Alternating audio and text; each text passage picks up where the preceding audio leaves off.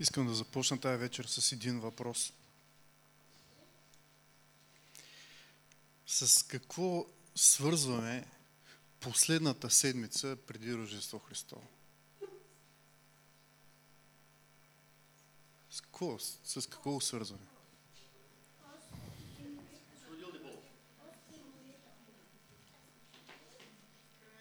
Какво се случва около нас, с нас?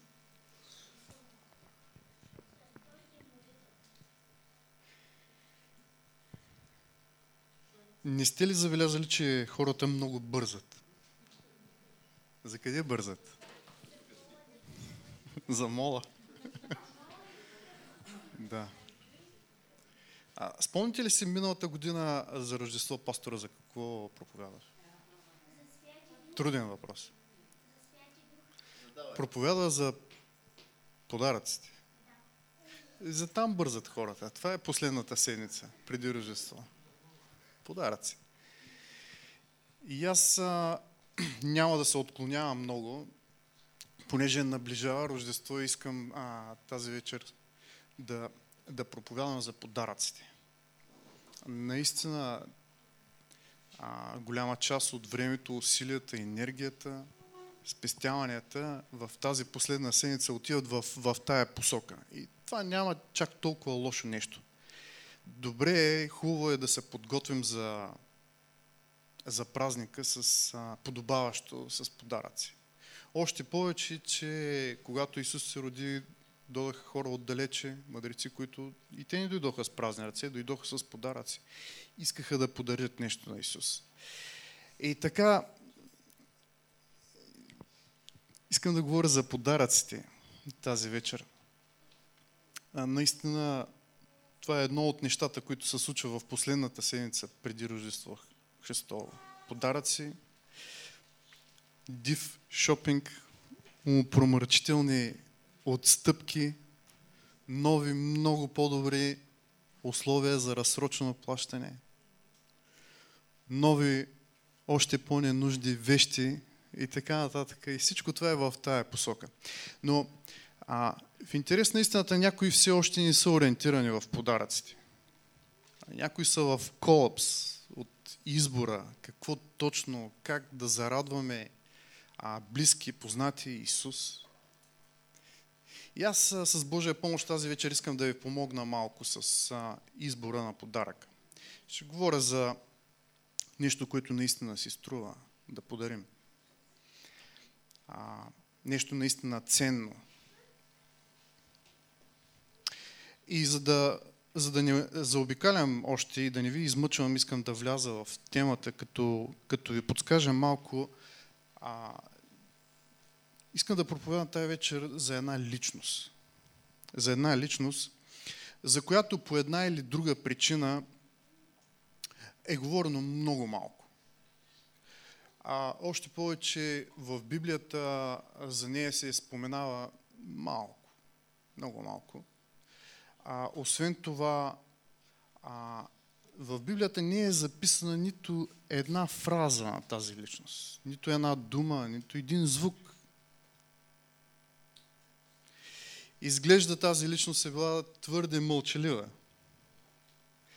А, в историята, която ще ви разкажа, историята, която ще разгледаме, тази личност има третостепенна роля – Знаете, във всяка история има главна роля, във всеки филм има главна роля, има второстепенна роля и има вече оттам нататък третостепенна роля и декор. А, както разказват в една истинска история, личността, за която искам да изподеля тази вечер, има третостепенна роля. И това много напомням на една истинска история – един балетист, истински, се похвалял на приятелите си, че а, е бил избран да участва в постановката на Лебедово езеро, което е много голямо постижение в балета. И, и тези хора, неговите приятели, познати, отишли на постановката. И знаете, тези, които а, примерно не могат по-рано да си купят билети, сядат малко по-назад, гледат с бинокли. Нали, те, които ходят на балет, знаят. И, те седнали малко по-назад, извадили биноклите и гледали, гледали, лебеди има, обаче не го няма. Има балетисти, има лебеди, обаче ние го няма. И като минала постановката го питали, не можахме да те видим, ти къде беше? И той казва, бях, как не ме видяхте? Бях третото дърво от ляво надясно. Нали? Даже не е имало и трето степен на роля, бил е в декора. И така, а, казвам ви го това, за да, не за да ви разсмея, но, но наистина е свързано с историята, която искам да ви разкажа и с личността. Не искам да ви измъчвам повече. Но аз твърдя, че а, този човек е герой на вяра. Нищо, че много малко се говори в него Нищо, че няма записана нито една негова дума, нито една негова мисъл. А, аз твърдя, че, че той е герой на вяра и, и а преди малко цитирахме Еврея 11 глава. Там се говореше за този облак от свидетели. И вижте как завършва 11 глава и как започва как завършва 11 глава на Евреи. И там се казва да не би да достигнат съвършенство без нас, защото за нас Бог промисли нещо по-добро. А в 11 глава а, са описани старозаветните светии, старозаветните герои на вярата. Обаче, ако имаше, то няма, но ако имаше а, такъв списък с новозаветните светии, а, той ще да бъде на, на първо място. За този човек искам да ви говоря. Няма да ме излъчвам повече. Казва се Йосиф. Йосиф, а, мъжа на Мария, майката на Исус. Кой беше този човек? И, и кой беше този човек? Какъв беше този човек? И, и защо толкова много искам да кажа, че той е... Защо толкова много искам да докажа, че той е герой на вяра? Вижте, в малкото, което се казва за него, нека да се заровим заедно.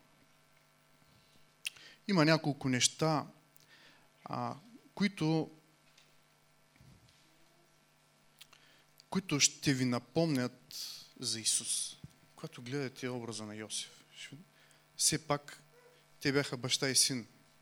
Верно, той не беше истинския баща, но а, той беше, а, как се казва това? Приемен баща. Той беше приемен баща. Той не беше истинския баща. Той изигра ролята на приемен баща. Това беше неговата жена, но той не беше баща на детето. Той изигра ролята на приемен баща. И можем да видим в, в тази история и в този образ, може да видим много познати неща. Можем да видим много привлики с Исус. А, можем да видим там а, Божия почерк в тази съдба, в този живот. Божия почерк. Може би някои ще видят същия почерк, с който Бог пише в, в неговия живот. Този човек Йосиф подари първия подарък на Исус. Първия подарък. Какъв беше този подарък, ще ви кажа накрая. Нека да видим кой беше, кой беше Йосиф. Матей, Евангелието от Матей, първата глава, започва с нещо, а, което понякога прескачаме. И това е родословието на Исус Христос. И там е изброено родословието от Аврам. И как завършва родословието?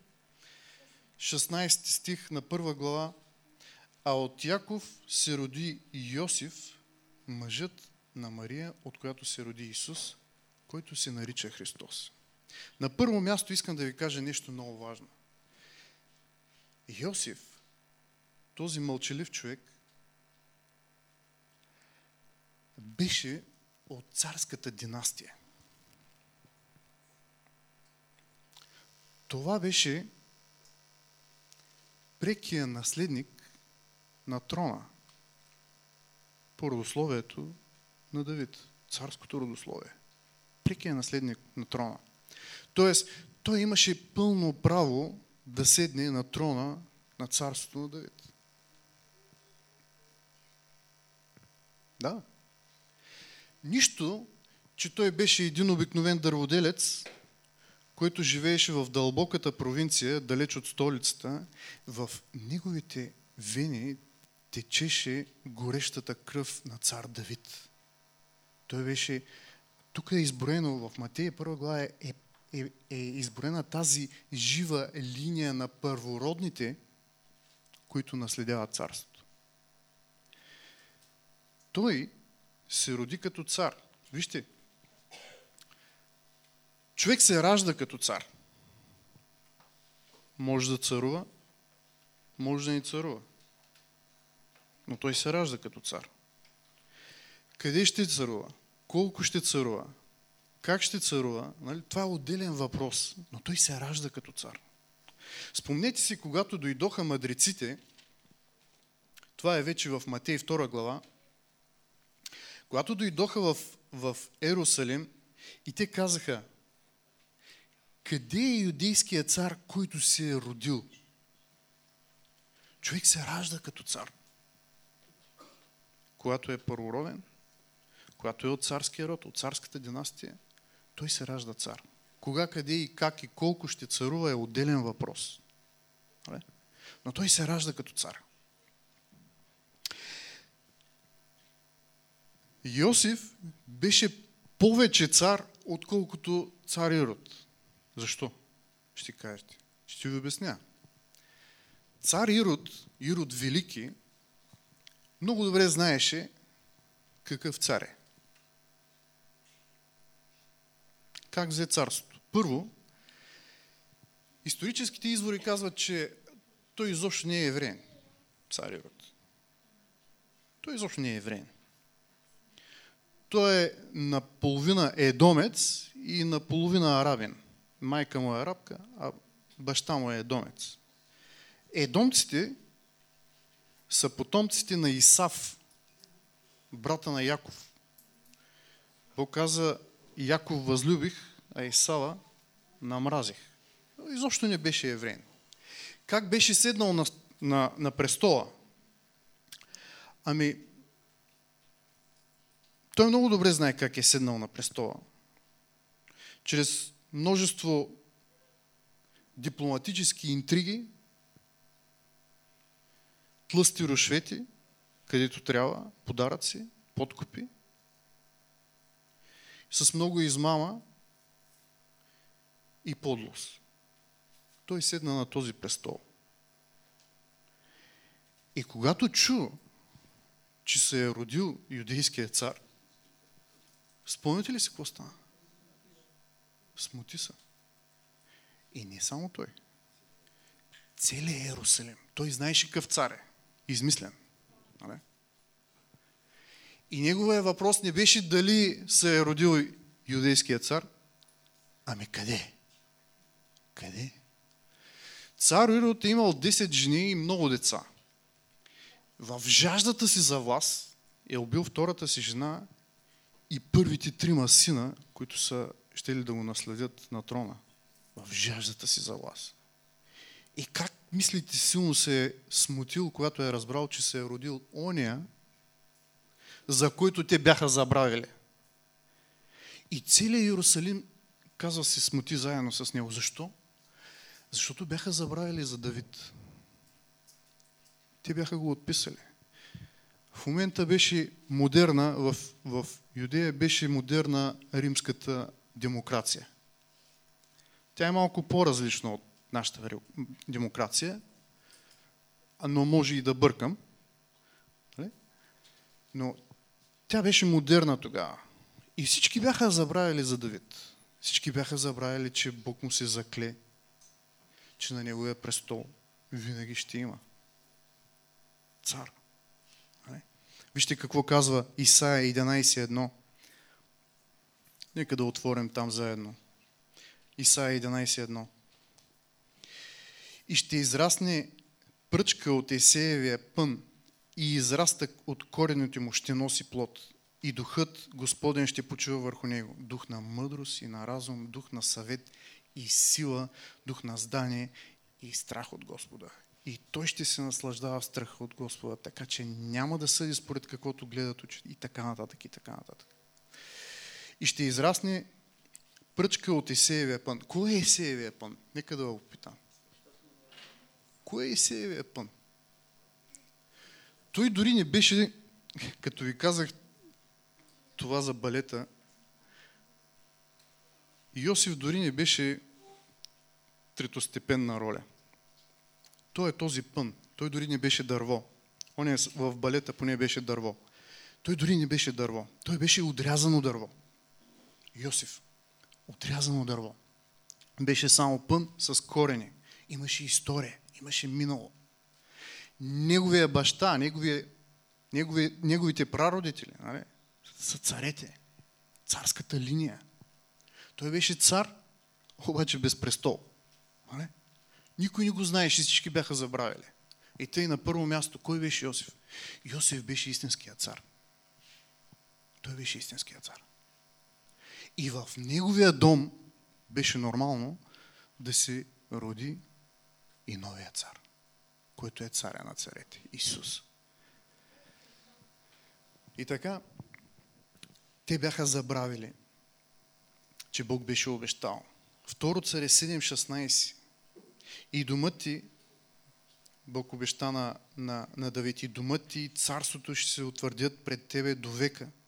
Престолът ти ще бъде утвърден до века. Ето за това се смутиха в Ерусалим. Ето за това се смути и царя. Бяха видяли звездата му. И, и настана тая суматоха.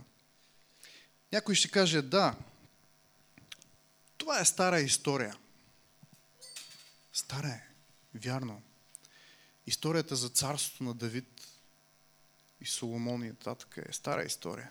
Обаче е вечна, защото Бог му се закле и му даде вечно обещание. И така на първо място Йосиф е от царската династия. Вижте, само на двама човека в Новия Завет, само двама човека са удостоени с това обращение Давидов син. Един е Исус Христос. Спомните си, Вартемей, викаше след него, Исус е синя Давидов. Нали? Прокажените викаха след него, синя Давидов.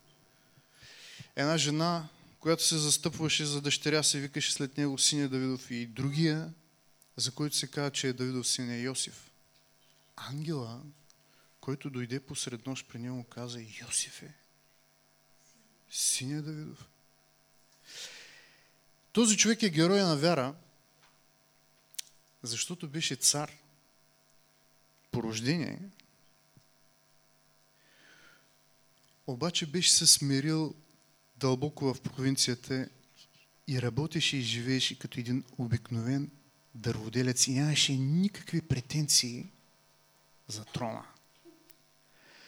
Да нямаш никакви претенции за трона е голямо геройство. Това е подвиг. Затова ти трябва вяра. Затова Йосиф е герой на вяра. Кой нямаше претенции за престола, спомняте ли си? Давид. Давид.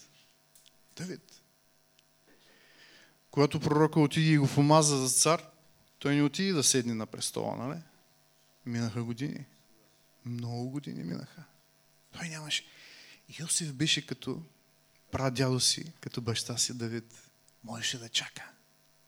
Може да седне, може да не седне, но той тихо, безмълно работеше като дърводелец, въпреки че в неговите вени течеше царската кръв.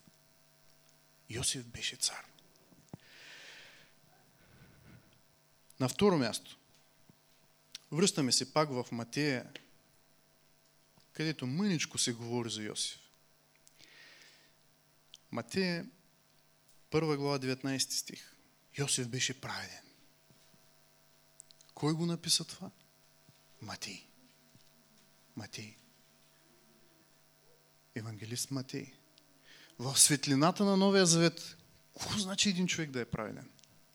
Какво значи да един човек да е праведен? За него със свидетелство, че беше праведен. Не само, че беше цар.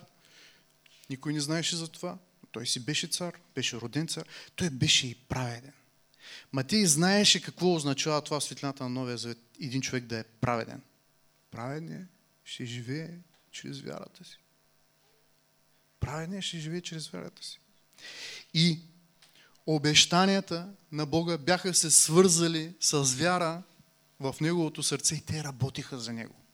И те работиха за Него. Той чакаше отехата на Израел. И живееше с вяра. Живееше по благодат, знаеше, че по благодат сме спасени. Живееше, движеше се в благодатта, не роптаеше, не обвиняваше, гласа му не се чуваше. И така, Йосиф на второ място беше праведен. Исайя 54.17 казва това за правдата. Това е наследството на слугите Господни и правдата им е от мене. Къв беше Йосиф? Йосиф беше праведен. И, и знаеше, че правдата му е от Бога. На трето място. Йосиф беше сгоден. Ще кажете, това геройство ли е? Геройство е. Геройство е. И днес е геройство, и тогава е било геройство. Аз твърдя, че Йосиф е герой на вяра, защото беше сгоден. И забележите за кого беше сгоден. За кого беше сгоден? Като праведен, като човек, който живее с вяра си, си намери жена с вяра. Вижте, като, като цар, като цар, Бог как, каква девойка заведе при него. Бог е световник. Бог е световник. Каква девойка занесе при него. Това е геройство. Той не избра някоя суетна, мързелива птичка, която ходи по нощните клубове, ами намери една силна, смела, решителна и скромна жена. Съкровище. Съкровище. Вижте какво казва, вижте какво казва Лука. Лука 1 глава 28-30. Нека да отидем заедно там. Вижте какво говорят за нея. Каква жена си намери. А когато, а, това е Лука 1 глава 28 стихи надолу, и когато дойде ангела при нея, каза, здравей, благодатна. Да намериш благодатна жена. Това е голямо геройство. Да имаш търпението, да чакаш, да имаш сърце, за да, за да я оцениш, да имаш очи, за да я видиш. Коя е тя? Това е голямо геройство. И ангела отиде и каза, здравей благодатна. Господ е с те. Благословена си ти между жените. И после казва, придобила си Божието благоволение. Каква жена си взе? Йосиф. Герой на вяра. Герой на вяра. Взе си жена, която беше придобила Божието благоволение. Взе си жена, която беше в благодата. В благодата. Вижте по-нататък какво говори. 45 стих, пак на първата глава. Тя отива при своята сродница Елисавета. И Елисавета казва, и блажена е тази, която е повярвала, че ще се сбъне реченото и от Господа. Хем е блажена, хем е вярваща. Хванала се за думите на Господа. А тя какво мислише за, за себе си? Вижте колко скромна. Защото погледна, 48 стих, защото погледна милостиво на ниското положение на слугинята си. И ето, от сега ще ме облажават всички родове. Герой на вяра. Да намери такава жена. Герой на вяра. Кой му е, кой му е показа? Кой отвори очите му за нея? Кой отвори сърцето му за нея? Бог е световник. Бог е световник. Геройство. Къде я намери? Наистина, това съкровище. Вижте, тя говореше много малко повече от него. Той мълчеше, Йосиф мълчеше, тя говореше малко повече от него. Но има три, фра... има три фрази, нейни фрази, които много говорят за нейното сърце. Не можеш да не я запомниш. Първата фраза, ще ви я кажа, тя е, когато ангела дойде и каза, така и така ще стане с теб и ти ще родиш. И тя каза, как ще бъде това? Как ще бъде това? Вижте, нямаше много разправия.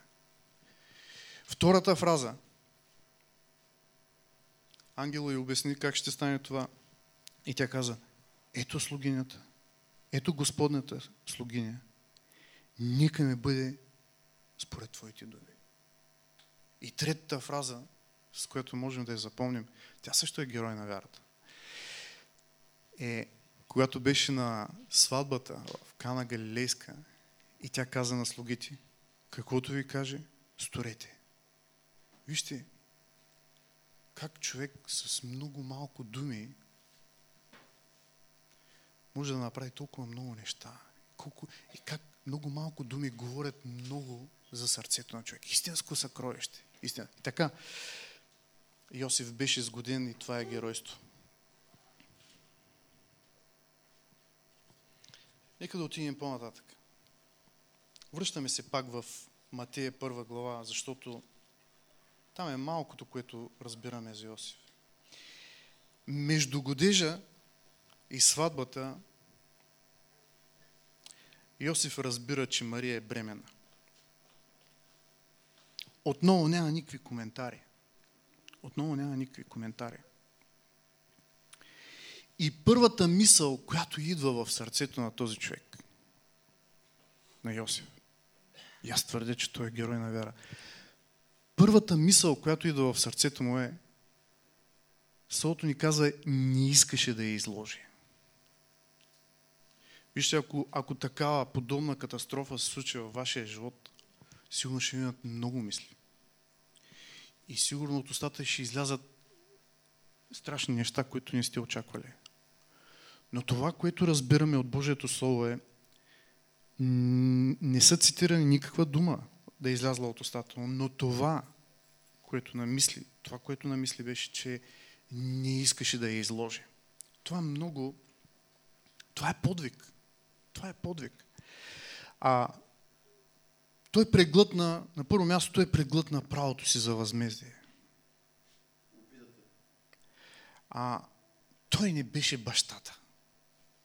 И, и сега всички тези обяснения, нали, които тя можеше да му даде и така нататък, нали, а, те бяха много трудни за приемане. Много трудни за приемане. Но той преглътна правото за възмездие. По никакъв начин не искаше да я злепостави, напротив, искаше по някакъв начин да поправи нещата. И мислеше в тази посока. Не искаше да накърни авторитета и а искаше тя да бъде възстановена. Защото тя в неговите очи беше скъпоценна. Беше скъпоценна, защото наистина беше скъпоценна. А държеше на достоинството и, и търсеше изход от ситуацията за нея. И тогава това, което измисли, беше да я напусне тайно. Вижте, имаше три варианта от тази ситуация. Разсъждавайте. Единият вариант беше да търси възмездие. Да търси възмездие. Да я изкара и да каже, ето вижте, тая, нали? Бремена е, обаче не от мене. Аз съм сгоден за нея, обаче не съм я завел още вкъщи. Нали? Нямам нищо общо с тази работа. И тогава идва справедливата присъда на съда. Нали? Възмездие. Вариант едно. Вариант 2. Тайно да я напусне. Кой е разбрал, кой не е разбрал, че е сгоден за нея, нали? Пуска и да отива при този, който е свършил тая работа. Да се оженва за него и това е. Без да накърни нейния авторитет. Вариант 2. Да я напусне. Тайно. И вариант 3 който е най-труден, да я приеме в дома си, тя да роди в неговия, син, в неговия дом, и той да го приеме като свое дете. Най-тежкият вариант. И понеже ще да направи грешка, той беше намислил вариант 2, да я напусне, понеже ще да направи грешка, тогава ангел дойде на сън и му каза, Йосифе, не бой се да вземеш жена си Мария, защото заченото в нея е от Святия Дух.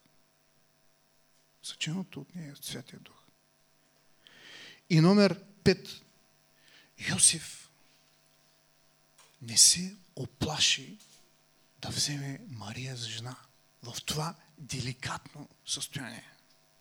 Той не се оплаши да я вземе за жена. Той направи най-трудния избор. Без коментари. Стана от съня си, Словото ни каза буквално.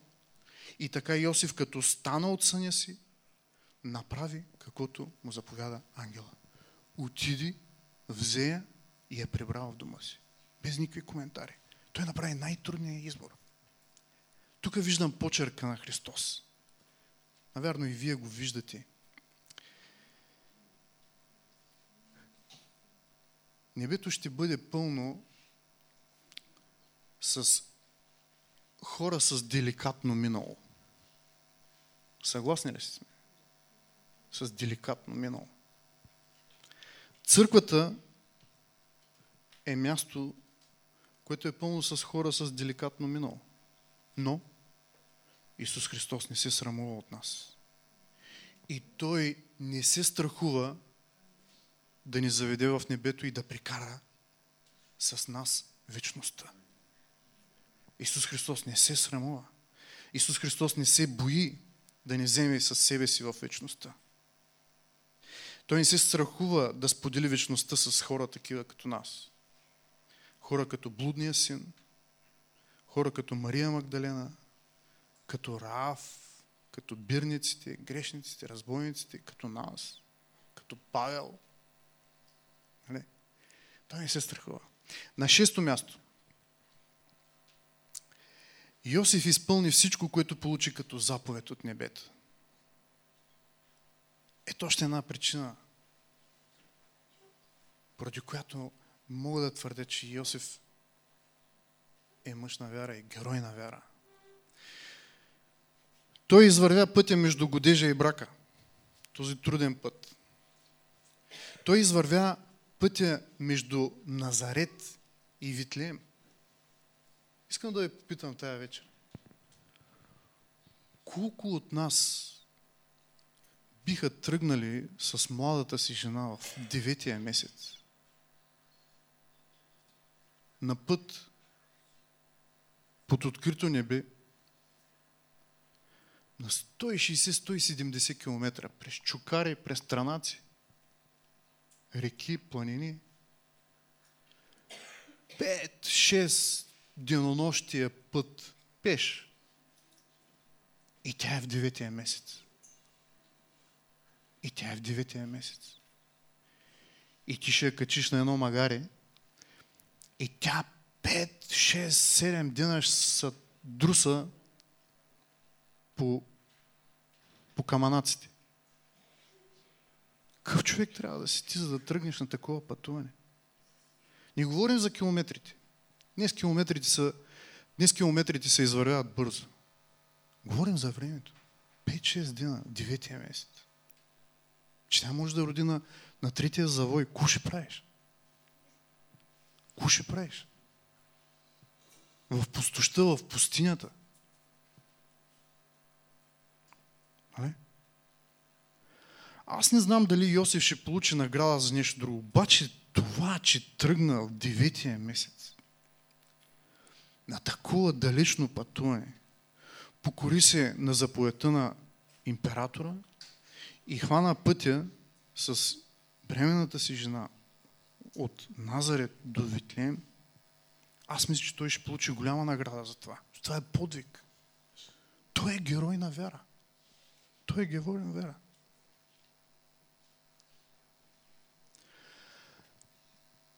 Йосиф извървя пътя до Египет и обратно. Да? Ангел му каза, сега ставаш, взимаш майката и детето и в Египет. Защото ще стане много лошо. И той стана през нощта без никакви коментари. Натовари майката и детето и тръгна за чужбина. Тръгна за Египет. Отиди и се върна след около две години. Неговия народ извървяха половината от пътя за 40 години. Той се върна доста бързо. Герой на вяра. Герой на вяра. Извървя пътя. Извървя пътя до храма. Всяка година водеше Исус на празника. Запознава го с свещениците. Запознава го с законоучителите. И един ден, когато Исус стана на 12 години и те бяха в Иерусалим за празника и, и, и той остана в Иерусалим без да знаят родителите му за него. И след три дена търсене, те го намират. Те го намират. Това е Лука 2 глава. Нека да отидем заедно там. Много е интересно. Лука 2 глава. И те го намират. И Йосиф пак мълчи. И вижте какво казва 2 глава 48 стих. И 49 и 50. И като го видяха там в храма, говори с, а, с законоучителите, е, задава им въпроси, те му отговарят и се чудят откъде има толкова разум това момче. И като го видяха, смаяха се и майка му му каза. И майка му му каза, баща му мълчи, а майка му му каза, синко, защо постъпи така с нас? Ето баща ти и аз на скърбените търсихме. И виж той какво им отговори. А той им каза, защо ме търсите? Не знаете ли, че трябва да бъда на разположение на своя отец? А те не разбраха думите, които им каза. И той слезе с тях и дойде в Назарет и им се покоряваше. А майка му пази се всички тези неща в сърцето си. А Исус напредваше в мръдост, в ръст и благоволение пред Бога и човеците. И някъде там, след тази случка, ние не знаем след колко години, но някъде тогава, след тази случка, която се върнаха от, от Ерусалим, Йосиф тихо изчезна от сцената. Никога повече не се споменава за него. Никога повече не се. Изживя живота си като цар в сянката на царя.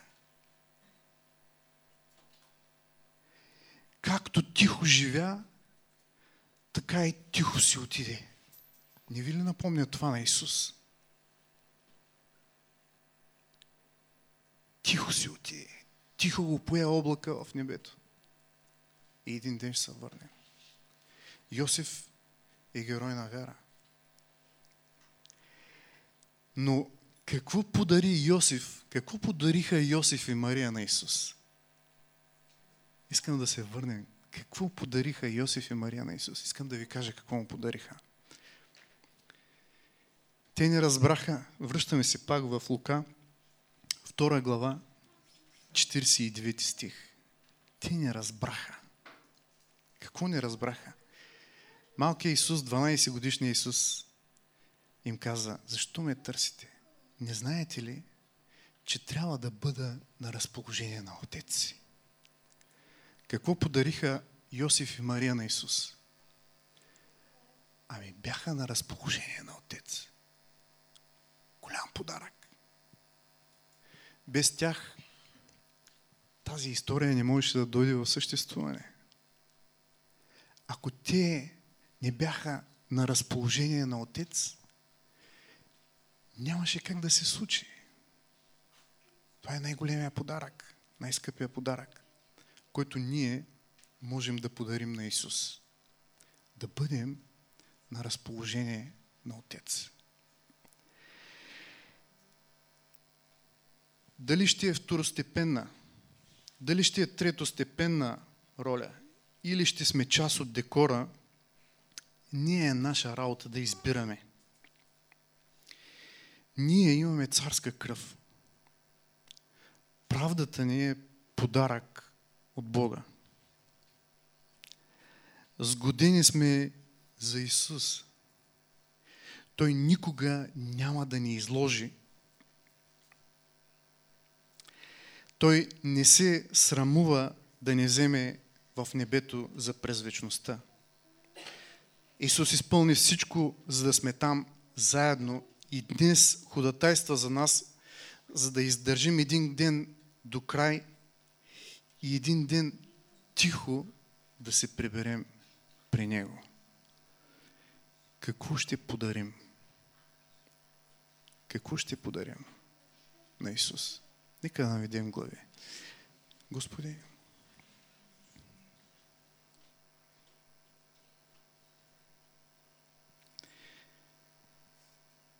Сигурно искаме да направим много неща за Тебе.